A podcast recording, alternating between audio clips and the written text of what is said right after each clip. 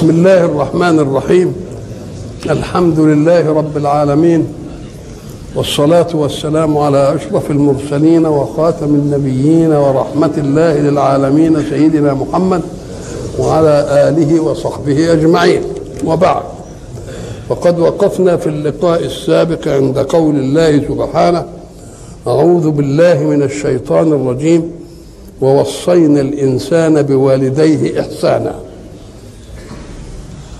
وقلنا إن كلمة إحسان يعني الأصول إنك أنت تزيد المعروف اللي عملوه فيك زيادة شوية. مش تدي لأن إذا حييت بتحية تحيي منها لكن في آية ثانية هيقول ووصينا الإنسان بوالديه حسنا. إيه الفرق بين العبارتين يعني؟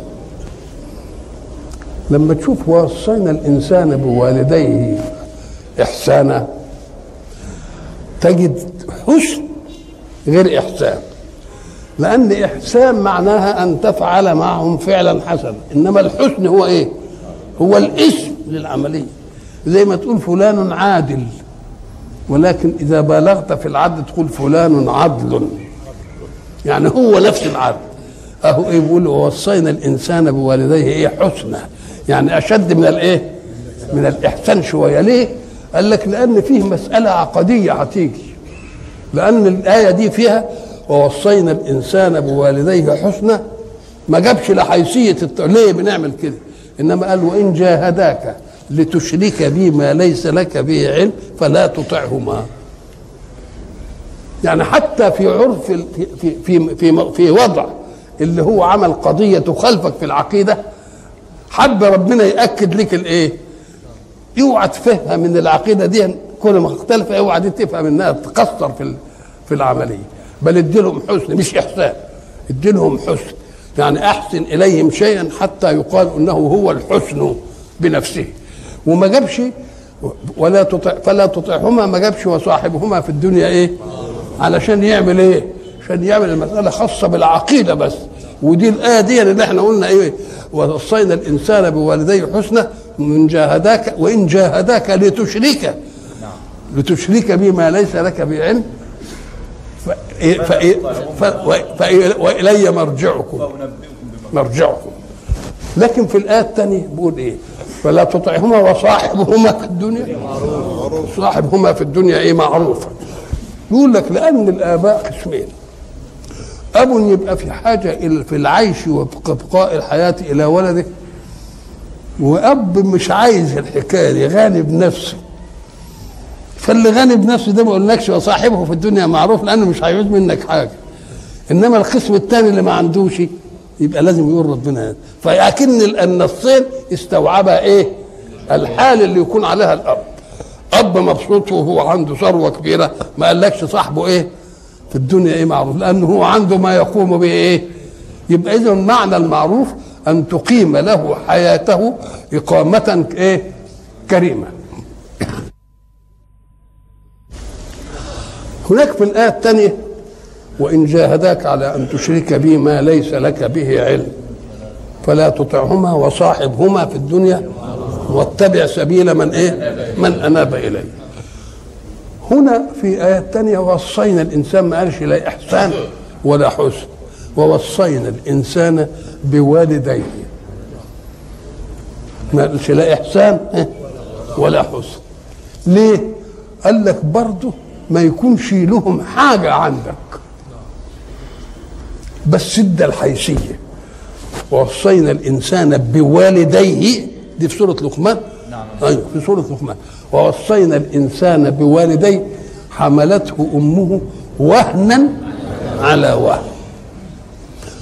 وفصاله ما جابش وحمله وإيه؟ علشان ما تقولش ده القرآن بيتكرر ده كل تك... كل آية لها إيه؟ لها لقطة. هنا بيتكلم على الفصال بس. إنما دي كان بيتكلم على مدة الحمل ومدة الإيه؟ ومدة الرضاعة. ولذلك دي حلت إشكالات كثيره حتى عند الصحابة. دخل علي رضي الله عنه وكرم وجهه على سيدنا عمر بن الخطاب وعنده امرأة يحاول أن يقيم عليها الحد لأنها ولدت عند ستة أشهر مع زوجها وهم المعروف إنها تسعة أشهر ده المذكور الشاهد. فقال له علي يقول لعمر قال له على رسلك يا ابن الخطاب لماذا؟ قال له ولدت بيقولوا إنها ولدت ما ست لست أشهر قال له يا أخي اقرأوا القرآن أليس يقول الله وحمله وفصاله ثلاثون إيه؟ شهرا يبقى الحمل إيه؟ والإيه إيه؟ والرضاعة إيه؟ وبعد ذلك يقول في آيات أخرى وفصاله في عامين يبقى الحمل كام؟ ما في عامين يبقى 24 شهر مش كده؟ ويبقى كمل بقى هات الحمل يبقى واخد كام؟ يبقى واخد ستة يبقى أقل الحمل ستة قال عمر رضي بئس المقام بأرض ليس فيها أبو الحسن ما شاء الله بئس المقام بأرض كان بيحل لهم الإيه مشاكل لأنه هو كان مشهور في الفتية يعني رب ليه؟ لأن علي كرم الله وجهه دخل الإسلام وهو صبي صغير. فكل المعلومات التي دخلت عقله معلومات إسلامية. إنما اللي قبل كده كان إيه؟ معلومات من قبل كده جاهلية ومعلومات لخبطة من هنا ومن هنا. إنما هو كل الخميرة اللي عنده إسلامية ولذلك لما لما انتقل رسول الله وبعدين هو شغل بتجهيزه واجتمعوا بقى في الإيه؟ سقيفة. وبعدين الأنصار لأنهم هم اللي نصروا الدعوة وهم قالوا منا أمير ومنكم أمير. يعني يبقى أمير من الأنصار وأمير من الإيه؟ سيدنا علي لما بلغوا الأمر قال لم تحسنوا حجاجهم. فقالوا وكيف؟ قال قولوا لهم ألم تسمعوا قول رسول الله؟ إذا ملكتم فاستوصوا بالأنصار خيرا. قال وما في هذا؟ قال لو كانت الوصية بهم لو كانت الإمارة فيهم لم تكن الوصية بهم. آه آه لو كانت الايه الإمارة فيهم لم تكن الوصية. طب هم قالوا إن إحنا اللي عملنا وإحنا اللي عملنا وإحنا اللي عملنا وإيه قريش وإيه قال احتجوا بالشجرة وأضاعوا الثمرة. احتجوا بالشجرة وأضاعوا الإيه؟ وهو له مع سيدنا عمر حاجات كتير حاجات زي ديت. اللي الناس بدهم يفرقوا بين علي وبين إيه؟ عمر وبين زي اللي قايمين دلوقتي. يلعنون عمر ويلعنون أبو بكر ومش عارف إيه ويعملوا إنهم يعني مش فاهمين الحكاية دي أنتم؟ آه. نقول طيب هو دخل مرة عليه وهو مغضب. ما أغضبك يا أمير المؤمنين؟ قال سألت حذيفة كيف أصبحت؟ فقال أصبحت أحب الفتنة وأكره الحق وأصلي بغير وضوء ولي في الأرض ما ليس لله في السماء. ألا يغضب هذا؟ أم ضحك عليه وقال له صدق يا أمير المؤمنين. قال له اوى تقولها يا أبا الحسن؟ قال نعم أصبح يحب الفتنة يحب ماله وولده. إنما أموالكم وأولادكم فتنة. طب ودي فيها إيه؟ طب ويكره الحق. يكره الموت ومن منا يحبه يا أمير المؤمنين؟ استعددنا له قوي يعني. طب ويصلي بغير وضوء؟ قال له على النبي صلى الله عليه وسلم. وله في الأرض ما ليس لله في السماء. قال له نعم. له زوجة وله ولد. ربنا له حاجة من دي؟ آه نعم. الله يفتح عليك يشرح صدرك يا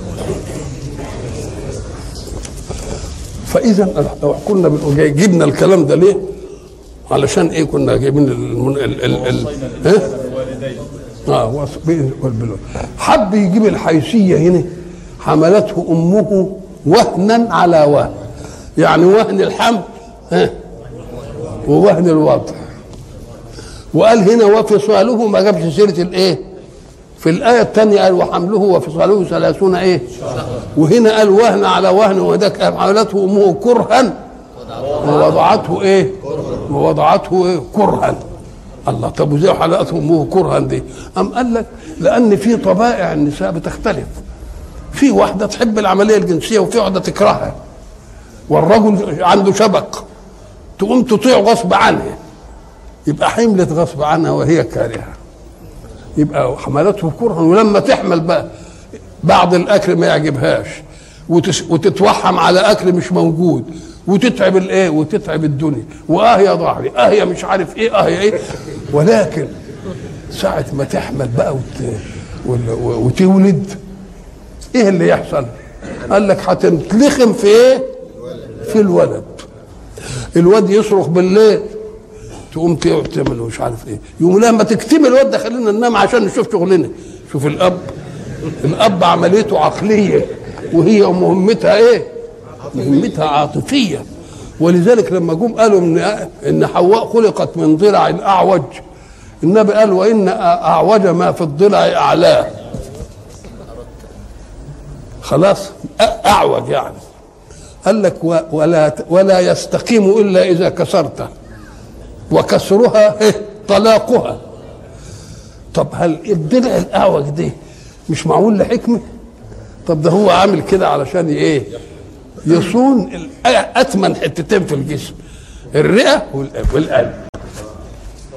طب لو كان عدل كده كان يؤدي المهمة دي؟ يبقى اذا كونه اعوج ده دي مهمتها حنان ومهمتها عطف. يبقى اعوج عشان كده. هل أنت تقول للخطاف الخطاف ده اعوج يا شيخ من الطرف بتاعه. طب ما هو عوج اللي إحنا عايزينه عشان هن هنشبك ونجيب. وإن اعوج ما في الضلع إيه؟ اعلى فلو ذهبت تقيمه كسرته وكسرها إيه؟ طلاقها. يبقى هو عاملها عشان إيه؟ حنان وعلشان إيه؟ عطف. فهي مخلوقة من إيه؟ من الضلع علشان الايه عشان العملية دي. تبقى مرة حملته كرها ومرة حملته إيه؟ وهنا. على وهن. وحمله وفصاله هنا ثلاثون شهرا وفصاله هناك في إيه؟ وفصاله في عامين. تعال بقى. الحق سبحانه وتعالى لما جيب حب يجيب حيثية الوصية للوالدين ووصينا الإنسان بوالديه حملته أمه كرها ووضعته كرها الله. جاب الحيثية للأم ما جابش حاجة للأب ابدا.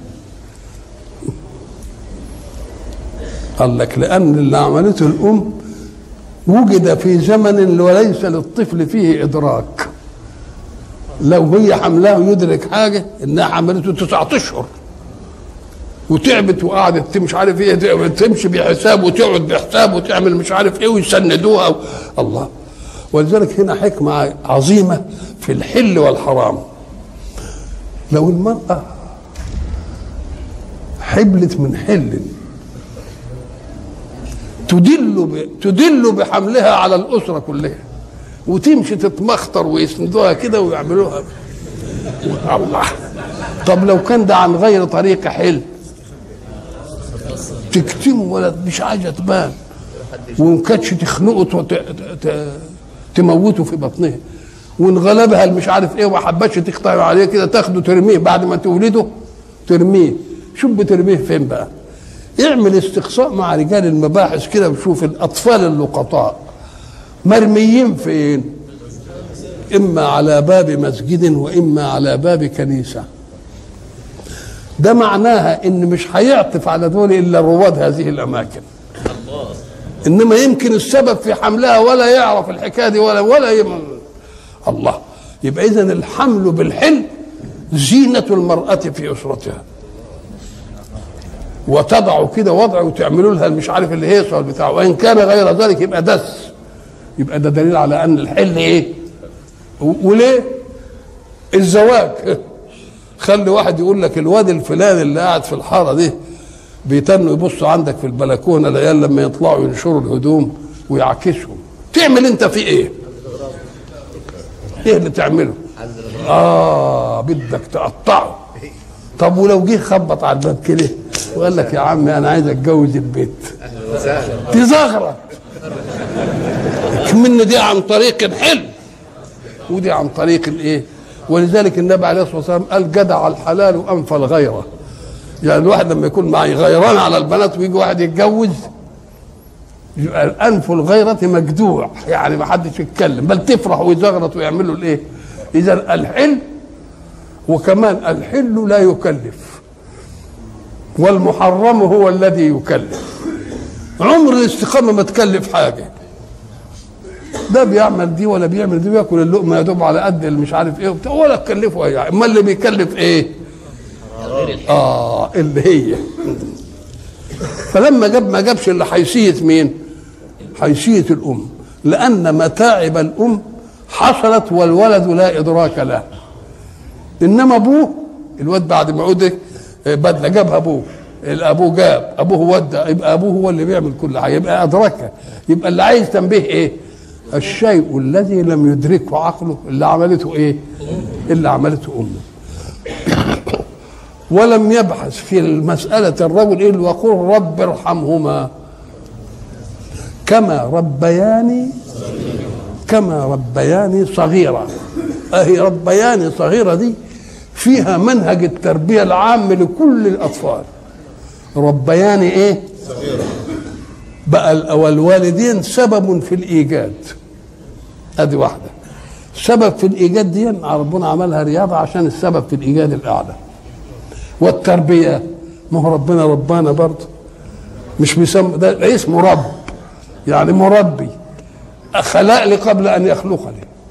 ويمشي عليها الهواء اللي به مش عارف إيه والمية اللي بها إيه وبرضه الأب والأم إيه بيربوا الاثنين. بيبقى في صلتين الاثنين. الإيجاد المباشر بيشكر بالإيجاد الأعلى. والتربية المباشرة بتذكر بمن وهب أسباب الإيه؟ أسباب التربية. وبين قل رب ارحمهما كما ربياني. قال لك اذا التربية لها حيثية في الإحسان. طب لو أن الأب ولد ولا سألش عن ابنه. أو مات وساب ابنه.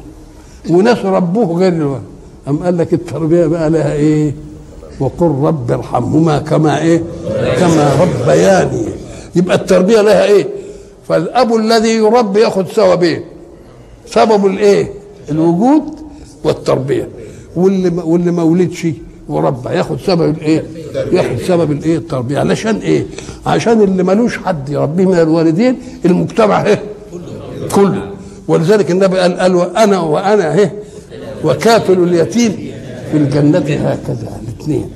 أنا وكافل اليتيم. ليه؟ لأنك أنت لما تلاقي واحد ولد مات أبوه والأولاد الثانية آبائهم عايشين. الواد ينظر إليها مالوش أب وهم دول بيتربى فيها الحقد. ويمكن التمرد على الله. مش معنى أبوهم عايش ولا بيعمل؟ فلو أن المجتمع كان فيه آباء يخلفون الأب في الولد ويربوه يوم يعرف إنه إيه إن فقد أبا فقد وجد آباء. يبقى ما يحصلش حقد في الإيه؟ ما يحصلش حقد في الكون. ارحمهما كما ربياني. وكلمة صغيرا بقى دي هي اللي فيها الكلام. إذا فالتربية لها وقت. إحنا قلنا زمان طلبوا منا أن نحاضر في الجامعة. الله يطيل عمره الدكتور يوسف صوفي أبو طالب. وعمل عنوان المحاضرة تربية الشباب. فأنا لما جيت قعدت قلت يعني أنا يعني أستأذن السيد مدير الجامعة في إن العنوان ده يتغير. لأن الشباب لا يربى. الشباب طاقة تستغل في حركة الحياة. إنما التربية لها أوان آخر. فإذا قلت تربية الشباب يبقى كلام غلط. قل تربية الطفولة. ليه؟ لأن الطفولة ملهاش تتنيحة. إنما لما يبقى شاب وتقول له حاجة يتنح لك. فالشبان اللي موجودين في الجامعة قال له ما إحنا ربنا غلط. فاستأنفوا تربيتنا. واحد اسمه غزال. وقف وقال استأنفوا تربيتنا. قلت له إن كنتم تريدون أن نستأنف تربيتكم فاستأنفوا معنا طفولتكم. مش لما نقول لك حاجة تنح لي زي. زي الراجل المريض اللي راح للدكتور. يبقى اسمع كلام واشرب دي اشرب دي اشرب دي إنما ولذلك الغرب فاقنا بكثرة أيدي الحركة. ليه؟ لأنه بمجرد الواد ما يبلغ ويكبر أبوه ما عادش مسؤول عنه. إن عايز يروح الجامعة ولا إن كان أبوه مليونير يروح يشتغل ويدفع رصيدهم من عرقه بس آفتهم خسروا اللي جاء المكسب بأنهم عمموا الحكم على الفتى والفتاة. إحنا عندنا لا. شوف شوف التشاؤم وإذا بلغ الأطفال منكم الحلم فليستأذنوا كما استأذن الذين من قبلهم. خلاص. إحنا لا إحنا عندنا أطفال في سن ال 25 أطفال في سن الايه مأنيين في البيوت. نعم. فده مخلينا إيه؟ مخلينا متأخرين. لكن دوكم خدوا طاقة الشباب دي شوف من ال 15 أو 14 سنة لحد 25 10 كلهم. لو أنت رحت في أي عاصمة من عواصم الغرب ومشيت ما تجدش قهوة. قاعد عليها ناس. ما تجدش شبان ماشيين في الشوارع. لكن ساعة ما يضرب 12 تلتفت تلاقيهم إيه؟ طالعين زي الجراد. على الكافيتريات ياخدوا ساندويش لأنهم عندهم ساعة. يبقى كل وقت في إيه؟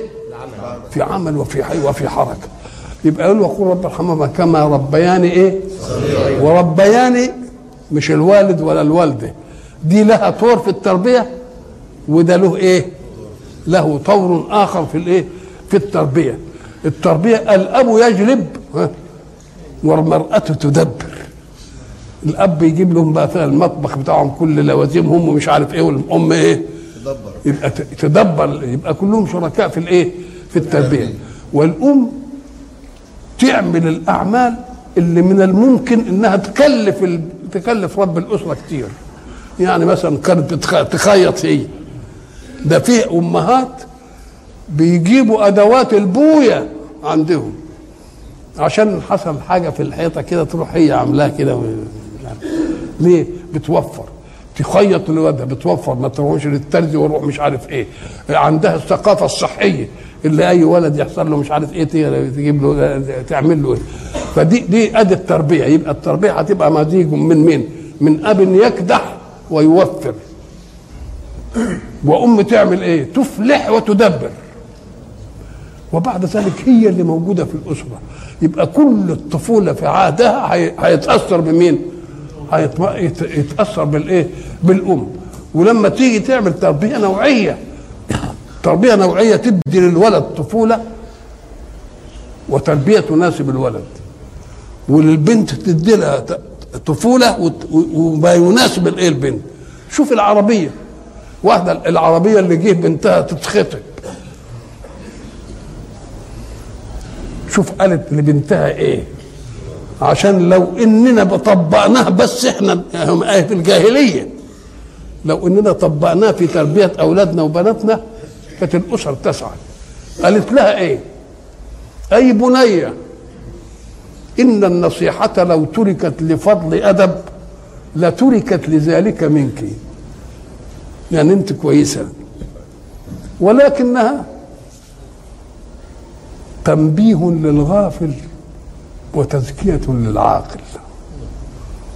أي بنية إنك غدا ستفارقين البيت الذي فيه نشأت والعش الذي فيه دركت إلى بيت لم تألفيه وقرين لم تعرفيه. فكوني له أمة يكن لك عبدا. أي بنيه لو أن المرأة استغنت عن الرجل لغنى أبويها وعدم حاجتهما إلى غيرهما لكنت أغنى الناس ولكن النساء للرجال خلقن ولهن خلق الرجال. أي بنية احفظي عني عشر خصال. شوف التربية بقى. تكن لك زخرة. أولهما وثانيتهما الاثنين الأولانيين المعاشرة بالقناعة وحسن الطاعة. أما الثالثة والرابعة فالتفقد لموضع عينيه ولموقع أنفه فلا تقع عينه منك على قبيح ولا يشم منك إلا أطيب ريح أما الخامسة والسادسة فالهدوء عند منامه والتعهد لوقت طعامه. فإن حرارة الجوع ملهبة وتنغيص النوم مغضبة. وأما السابعة والثامنة فالتدبير لماله والإرعاء على حشمه وعياله. وأما التاسعة والعاشرة فأن لا تفشي له سرا ولا تعصي له أمرا. فإنك إن, أف... إن أفشيت سره لم تأمني غدره. وإن إن أفشيت وإن عصيت أمره أوغرت صدره. والله يخار لك. الله بالله لو إن دي مثلا ال ال كل أم تعفض دي وتربي بناتها على هذا. إيه اللي يحصل في الكون؟ إنما دلوقتي الأم مشغولة والأب لاهن الأب يمكن ما بيشوفش عياله. بيصحى وهم لسه نايمين أو يصحى يكون لاقيهم يروحوا المدارس وبعدين يقعد بالليل يسهر عند القهوة وعلى إخوانه والأم راح لشغله وت- وتكلها إلى إيه؟ إلى خادم. من قال؟ أنت تستطيع أن تأتي لولدك بعشر خدم إنما تستطيع أن تأتي لهم بقلب أم؟ مش ممكن. فهذا بيجي منا الفساد يتسرب إلينا الفساد من هذه النواحي اللي إحنا فاهمين إنها إيه؟ نعم. نعم. وقل رب ارحمهما كما ربياني إيه؟ صغيرا. وبعدين يجي في آية تانية. وصينا الإنسان بوالديه برضه. برضه إحسانا أو حسنا إلى آخره إيه اللي حصل تاني بقى يا سيدي؟ حتى إذا بلغ أشده وبلغ أربعين سنة. طب كلمة أشد دي يعني بلغ أشده يعني إيه؟ يعني الأشد هو بلوغ الغاية في الجسم والعقل. ولذلك ربنا قال في سيدنا يوسف إيه؟ ولما بلغ إيه؟ أشده. طيب. يبقى إيه؟ يبلغ أشده يعني يبقى إيه؟ الجسم بقى كويس إيه؟ والعقل. إيه؟ وفي سن بقى في حاجات تنمو وحاجات ما تنموش ابدا. مثلا الشعر بتاعنا مش بنقصه كل شوية؟ طب هات الحواجب أهي شعر برضه. إيه ده؟ بتقصيه الله. طب رمش العين مش شعر؟ بيطول بالله. ده لو كان طول كان زمانه بقى في الأرض. العظم يكبر والواد يبقى كويس كده وفتوه ولكن السنان. أهي عظم بتكبر. ده لو كبرت كانت بقى تناب فيه. شوف علشان تعرف بقى هندسة المهندس الأعظم في الكون. أشياء متحدة في الأشياء ومع ذلك دي شيء ودي إيه؟ ودي شيء. زي ما قلنا زمان الدم وهو سائل الحياة. إن كان في المجرى بتاعه الطبيعي في العروق لازم يبقى له سيولة خاصة عشان يجري. إن تخسر شوية كده يعمل إيه؟ يعمل جلطة. ده جوي. طب ونطلع بره. إن ما كانش يعمل جلطة يموت. الله. يبقى دي حكمة إيه؟ ده حكمة الحق دي. الشيء المتساوي ومع ذلك دي كذا ودي إيه ودي كذا. شيء عجيب يعني. فإذا بلغ أشده يعني إيه الغاية من القوة البدنية والقوة الإيه؟ العقلية. طب عطف عليها إيه؟ وبلغ أربعين سنة. يا قال إيه؟ يقول إيه لما يبلغ أربعين سنة؟ أوزعني أن إيه؟ التي أنعمت علي إيمانا. وباب وأم ربوني. وأن إيه, إيه؟ أعمل صالحا ترى. وأصلح لي في ذريتي. مش كده؟ إني تبت إليك. هيأخر التوبة لحد 40 أم قال لك أيوه فيه ناس كده. الدنيا واخداهم في شرة. ولذلك النبي يقول إن الله يجري يده على وجه العبد. بعد الأربعين إن لم يتب. فيقول أما آن هذا الوجه أن يستحي؟ يمسى عليه كده وسيدنا رسول الله يقول من بلغ الأربعين ولم يكن خيره أكثر من شره فليجهز نفسه لجهنم. ليه بقى؟ لأن أنت صغير الشباب لك شهرة إنما أنت هديت وخدت راحتك قوي. فما يصحش بقى اختشي على إيه؟ زي ما بنقول كده اختشي على إيه؟ على, على عرضك بقى. إنما بقى نيجي نقول له طب ومن يضمن أن أعيش إلى الأربعين حتى أتوب؟ آه أهي دي بقى اللي يخلينا نعجل الإيه؟ مخافة أن نحتضر. نعم.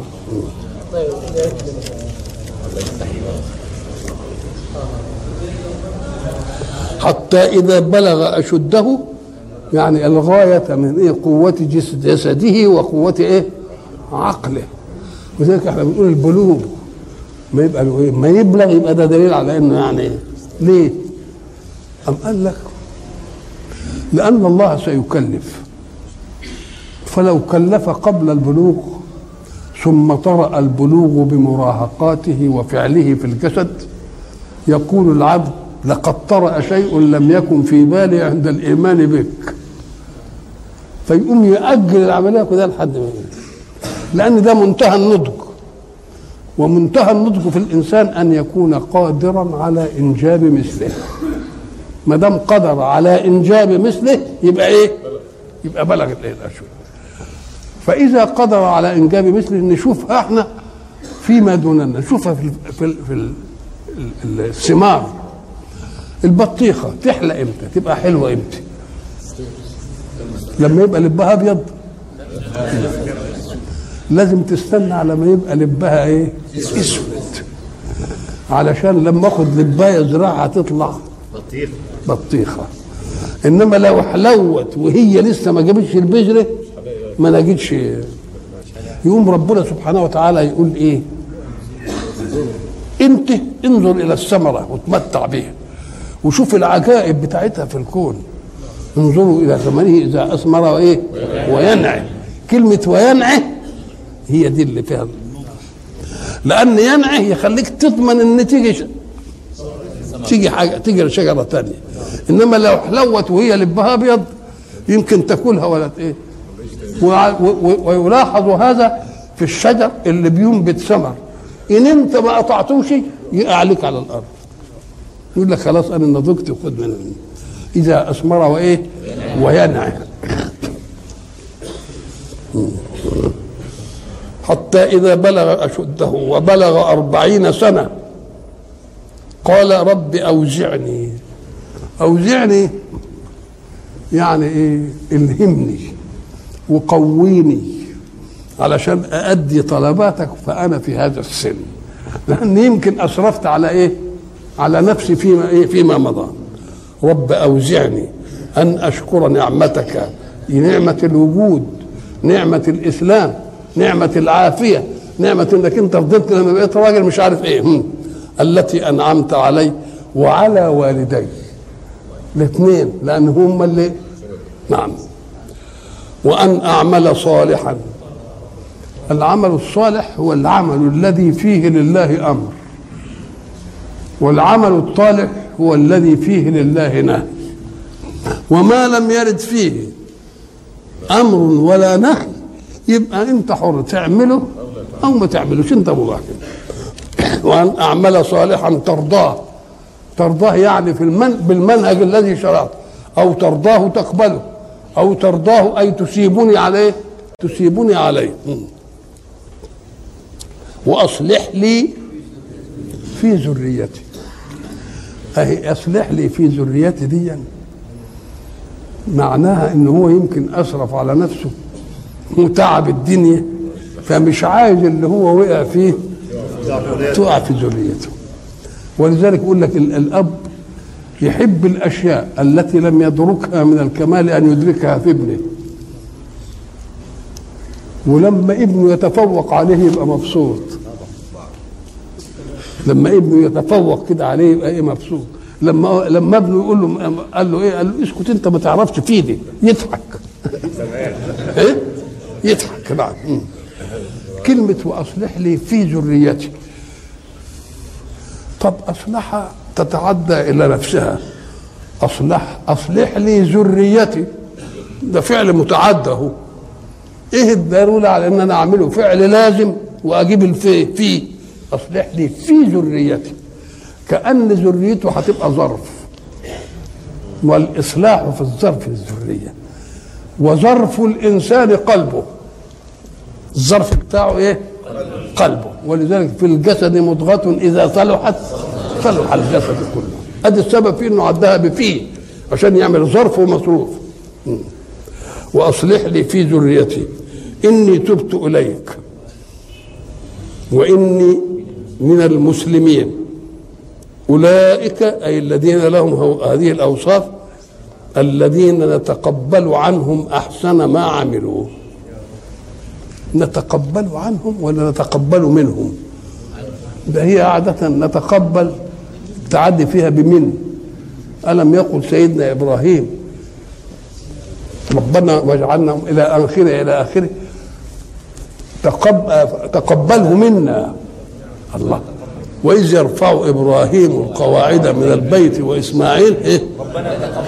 ربنا تقبل منا. أدي تقبل بمنا. وهنا إيه؟ عنا. أدي واحدة. وبعد ذلك هناك يقول إيه؟ في آية تانية برضو؟ فيها آية تانية بيقول إيه؟ هم. وهو الذي لا. وهو الذي يقبل التوبة عن عباده. الله. يبقى فيه لام وفيه عن إيه السبب؟ قال لك لأن التوبة تكون حاملة لك عبء المعاصي. أنت رميت التوبة عملت إيه؟ آه زحزحت المعاصي. يبقى حملت عنك إيه؟ المعاصي اللي فاتت. فربنا عشان يأكد القول حمل إيه؟ عنه. ما قالش منه. يقول إيه عنه؟ لا لأن فيه أن مجيء الحرف بدل حرف له حكمة عند الحق. مثلا لما كان يجي مثلا يقفوا الناس يقول لك إيه؟ طب هو ربنا بيقول الحمد لله الذي وهب لي على الكبر إسماعيل. يقولوا طب يا أخويا على كل المفسرين يقولوا عليه مع الكبر. طب مع حرفين. وعلى ثلاثة. كيف يترك السهل في حرفين ويجيب إيه؟ هي مش معية بس. ده معية متغلب ومتغلب عليه. ليه الكبر ما يجيبش ذرية. ولكن الذي على على الكبر ها، خالقها. الحمد لله الذي على الكبر خالقها. ليه؟ لما لما لما لما, لما نيجي مثلا الحق سبحانه وتعالى يدي خير في غير أوانه. يبقى الأوان كان يمنع إنما ربنا فوق دي فوق القوانين. الحمد لله الذي وهب لي مش مع الكبر. لا على الكبر تغلب على مين؟ وإن ربك لذو مغفرة للناس. يقول لك مع ظلمهم برضه ما تجيش. ده على ظلمهم فكأن الذنب يقتضي إيه؟ العقوبة. ولكن مغفرة الله علت على طلب الإيه؟ العقوبة. على عليه. ما يجي يقول مثلا إيه؟ لأصلبنكم في جذوع النخل. طب هو التصليب في الجذوع؟ هو أنا بفلق الجذع بتاع النخل وأحط فيه لا.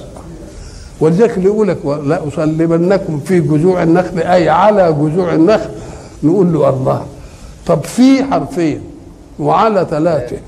برضه إزاي يسيب حرفين كده ويجيب لنا ثلاثة؟ لازم لها عله ولذلك ما تقولش لا اصلبنكم في جذوع النخل أي على جذوع النخل قول لا اصلبنكم على جذوع النخل تصليبا قويا يحكمه بحيث تدخل أجزاء المصلوب في المصلوب فيه وعايز تعرفها جيدا هات عود كبريت وحطه على صبعك وبعدين اربط عليه كويس يلاقي العود الكبريت من قوة الربط عمل إيه؟ دخل في اللحم يبقى ما هوش عليه بقى يبقى في إيه؟ يبقى دليل على قوة الإيه؟ قوة الإيه؟ قوة الصلب. إذا كل حرف يضع مكان حرف يبقى له معنى عند الحق سبحانه وتعالى ويريد أن يؤديه بالحرف الآخر.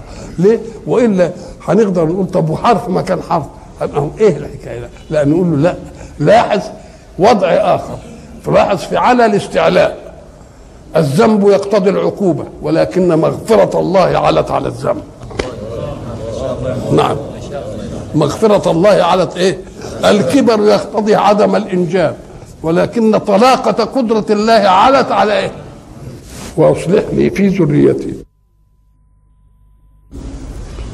إني تبت إليك وإني من المسلمين. الله وكلمة من المسلمين يبقى كأن العطب اللي كان فيه مش في العقيدة. كان في تنفيذ مطلوب العقيدة في الأحكام يعني. يعني مهما كان هيبقى ربنا موجود وربنا واحد وكل حاجة. بس السلوك اللي هو إيه؟ أولئك الذين نتقبل عنهم أهي نتقبل عنهم مش نتقبل منهم. أولئك الذين نتقبل عنهم يبقى كنا برضه حملنا عنهم العبء اللي كان قبل التوبة. نعم أحسن ما عملوا. ونتجاوز عن سيئاتهم. لا في آية تانية يقول لك إيه؟ فأولئك يبدل الله سيئاتهم حسنات. الله ليه بقى يبدل سيئاتهم حسنات؟ قال حد واحد حتى أنا يقول إيه؟ والله لقد أسفت أن لم أصنع الكبائر علشان كان ربنا يبدل يبدلها لي بحاجة. يعني نقول له لا ومن يدريك أنك كنت تموت قبل أن آه من اللي أدراك. نعم. نعم. أولئك الذين نتقبل عنهم أحسن ما عملوا. ونتجاوز عن سيئاتهم برضو في أصحاب الجنة. إحنا قلنا أصحاب الجنة لها معنى الجنة وهم عاملين إيه؟ صحبية لكن دي في أصحاب فيه في الأصحاب. يعني إيه في الأصحاب؟ فكأن هيبقى في الجنة اللي الشكل دي زي ما يكون إيه؟ المركز والأصحاب اللي في الجنة هم اللي يبقوا حواليه. ليه؟ قال له لأن الذي ألف المعصية ثم يذهب إلى الطاعة شد نفسه من أمر استهواه وارتاض عليه. يبقى لما يشد نفسه إنما اللي ما عملش حاجة. ما فيش فيه مجاهدة في أنه يخلع نفسه. لكن ده فيه مجاهدة أن يخلع نفسه من المعصية. يوم ربنا يعمل إيه؟ يبدله سيئاته إيه حسنات أولئك الذين نتقبل عنهم أحسن ما عملوا. ونتجاوز عن سيئاتهم في أصحاب الجنة. واطمئنوا إلى أن الله هو الذي يقول وهو الذي يعد ووعده صدق. ولا فيش قوة أعلى منه تنسخ هذا الوعد. إذا قال يعني مسألة هي من... نعم. وعد الصدق الذي كانوا يوعدون. طب وربنا عمل الحكاية دي والتسهيلات دي أم أن قلنا زمان أن الله حين شرع التوبة مش شرعها بس للتائب ده علشان المجتمع. لأن الذي يعمل معصية في حياته وما دام تكونش مشروع التوبة منه يبقى فائد. فائد يبقى معناها إيه؟ يبقى مين اللي هيضار؟ المجتمع. يبقى هي خير. تشريع التوبة خير لمين؟ للمجتمع كله.